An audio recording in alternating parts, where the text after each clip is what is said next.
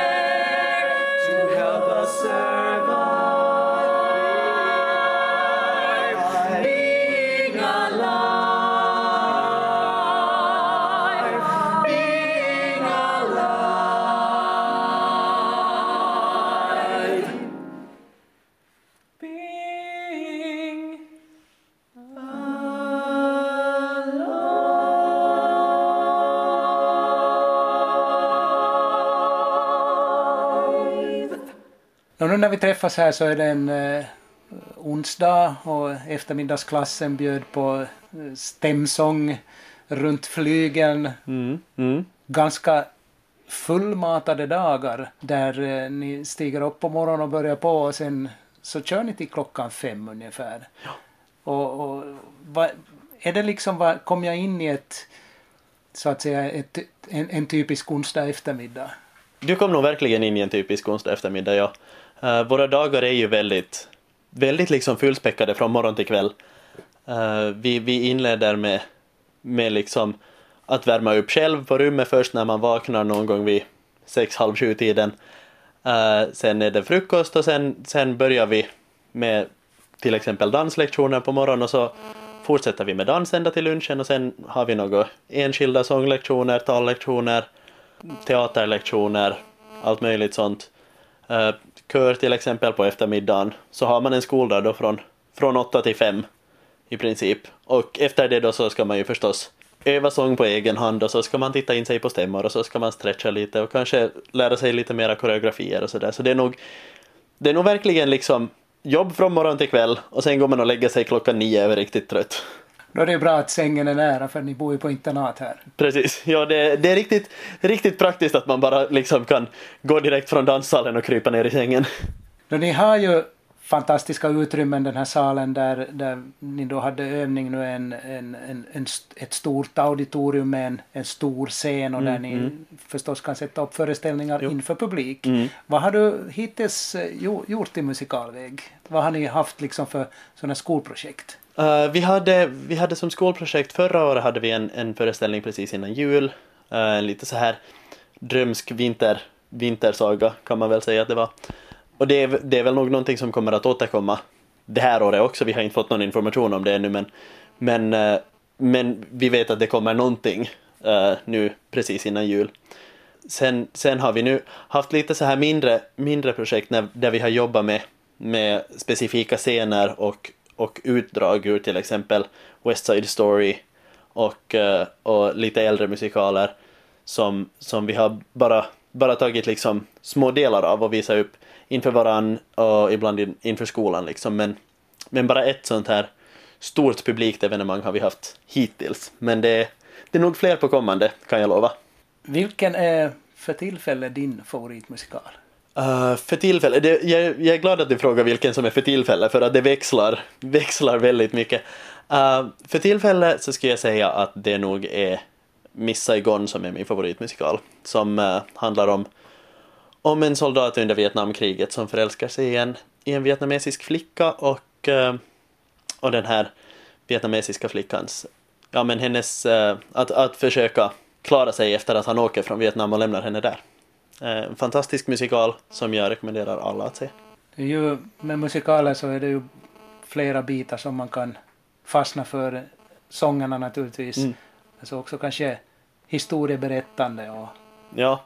ja, det är ju verkligen liksom musikalen, eh, man ser ju ofta musikalen som, som så här glättig och flashig och, och väldigt mycket jazzhands och glitter och, och glamour och sådär men, men det finns ju det finns ju verkligen mycket tyngre och mörkare musikaler än så. Miss Saigon är ett jättebra exempel på det som är, som är liksom, även fast den innehåller liksom mycket sång och dans så är det liksom en väldigt känslomässigt uttömmande upplevelse att se den eftersom den handlar om, om, om krig och, och liksom död och folk som lämnas, lämnas kvar i ett krigsdrabbat land. Det, det finns liksom jätte, jättetunga scener även fast man lätt kan tänka att, att nej, men det blir väl ändå glatt för att man sjunger och dansar men, men det, det är verkligen inte alls fallet för det mesta.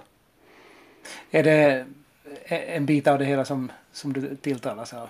Verkligen, verkligen. Jag, jag tilltalas väldigt mycket av, av faktumet att man kan, man kan beröra folk på så många olika nivåer genom musikalen. Att, att det blir liksom, på något sätt, för mig personligen i alla fall, så, så kommer det jättemycket närmare när man har en berättelse som ackompanjeras av musik och av rörelse. Så att den, den liksom slår på flera dimensioner helt enkelt. Och då över till frågan, vilken roll skulle du helst själv framföra just nu? Vilken är liksom den här att den rollen i den musikalen, dit strävar jag? Det är jätte, jättesvårt att svara på faktiskt. Det finns så många, det finns så många bra och givande roller som är, som är intressanta på så många olika sätt. Man kan ju liksom, man kan vilja spela de här lätta glada rollerna från, från musikaler som till exempel Book of Mormon som, som är en ny musikal som går i Stockholm för tillfället. Eller så, så kan man vara mera dragen till, till de här tyngre rollerna från, från just Miss Saigon eller, eller Fantomen på Operan till exempel. Just nu så vill jag faktiskt svara så tråkigt så att jag, jag vill spela jag vill spela någon roll som kan vara väldigt givande för mig i vår kommande julshow nu. Jag känner att jag vill fokusera på nuet och bara lita på mina lärare och hoppas att de ger mig en bra roll i årets show. Du är med andra ord fortfarande helt innesluten i den här skolvärlden. Verkligen. Och det, det är ju väldigt lätt att det blir som en bubbla här ute när vi bor. Vi bor ute, ute 20 kilometer utanför Umeå, um, bor på internatet på skolan, får liksom frukost och lunch här varje dag så man behöver väldigt sällan åka in till stan för att handla mat. Så det blir väldigt lätt att man stänger in sig i sin lilla musikalbubbla här och inte ser så mycket av världen utanför. Och det kan vara ganska trevligt kan jag tycka. Jag, jag trivs ganska bra i den här bubblan. Gäller att njuta av den så länge den varar. Du, fick, ja, du, du har nyligen fått veta att, att du får ett år till eftersom den här linjen som har varit tvåårig blir treårig. Mm. Vilket jag antar betyder att det är en kandidatutbildning. Så att... Ja, alltså det är ju, det är ju uh, inom, inom konstbranschen så är det ju lite, lite mera flytande det här att man vi får ju inte på det sättet en kandidatutbildning men det är ju en treårig yrkesutbildning uh, som, ger oss, som ger oss yrkeskompetens. Um, och nu när vi, vi fick ju veta då i förrgår att, att den här linjen som tidigare har varit tvåårig blir då tre. Så vi har, vi har nyligen fått veta att vi får vara kvar här ett år till och stänga in oss i den här musikalbubblan och det, det känns faktiskt riktigt, riktigt bekvämt att, att få ett år till här och få känna att man verkligen får, får kött på benen innan man sen ska ge sig ut i musikalbranschen som ju kan vara väldigt, väldigt hård och väldigt mycket vassa armbågar och jag först princip. Så det, det känns skönt att ha, ha den här klassen som vi blir väldigt nära varann som, så att vi sen kan hålla varann om ryggen ute i den stora skrämmande världen. För det är ju en frilanstillvaro mer eller mindre, mm. eller projektartad tillvaro att, att få ha ju fasta anställningar som mm. musikalartister. Eh, som du tänker dig nu, kommer du att söka dig tillbaka till Finland eller stanna i Sverige? Hur, hur går tankarna idag? Det, är, det varierar från, från stund till stund. Uh, jag, jag kan definitivt tänka mig att jobba i Finland jag tycker att det är väldigt lockande att få jobba på finlandssvenska och inte hela tiden behöva kämpa med att, med att liksom omvandla min dialekt till någon form av, av scensvenska som det heter här. Så jag, jag, ser, jag ser verkligen att jag gärna skulle jobba i Finland. Uh, framförallt kanske på teatrarna i Vasa som jag ändå känner till. Det är liksom bekanta scener för mig. Jag har sett många föreställningar där så det, det, skulle, nog vara, det skulle nog vara roligt att stå på scenen någonstans i, i Österbotten faktiskt. Men, men jag, jag vill nog inte, jag vill inte låsa mig till varken Finland eller Sverige. Jag tänker att jag vill vara flytande och, och lite så här se vad som händer, flytta runt, pröva på att spela både här och där. Det känns ju säkert ganska bra att titta på utbudet i Vasa just nu när det går både Ingvar och Billy Elliot samtidigt. Ja, ja verkligen. Det, det känns ju som att musikalscenen i Vasa har verkligen stepped up its game så att säga. Det, det finns... Jag, jag har verkligen stort hopp för musikalernas framtid i Vasa. Det, det går två fantastiska musikaler i Vasa just nu och de får jättebra kritik och det känns som att det kommer bara att gå fler och fler hela tiden.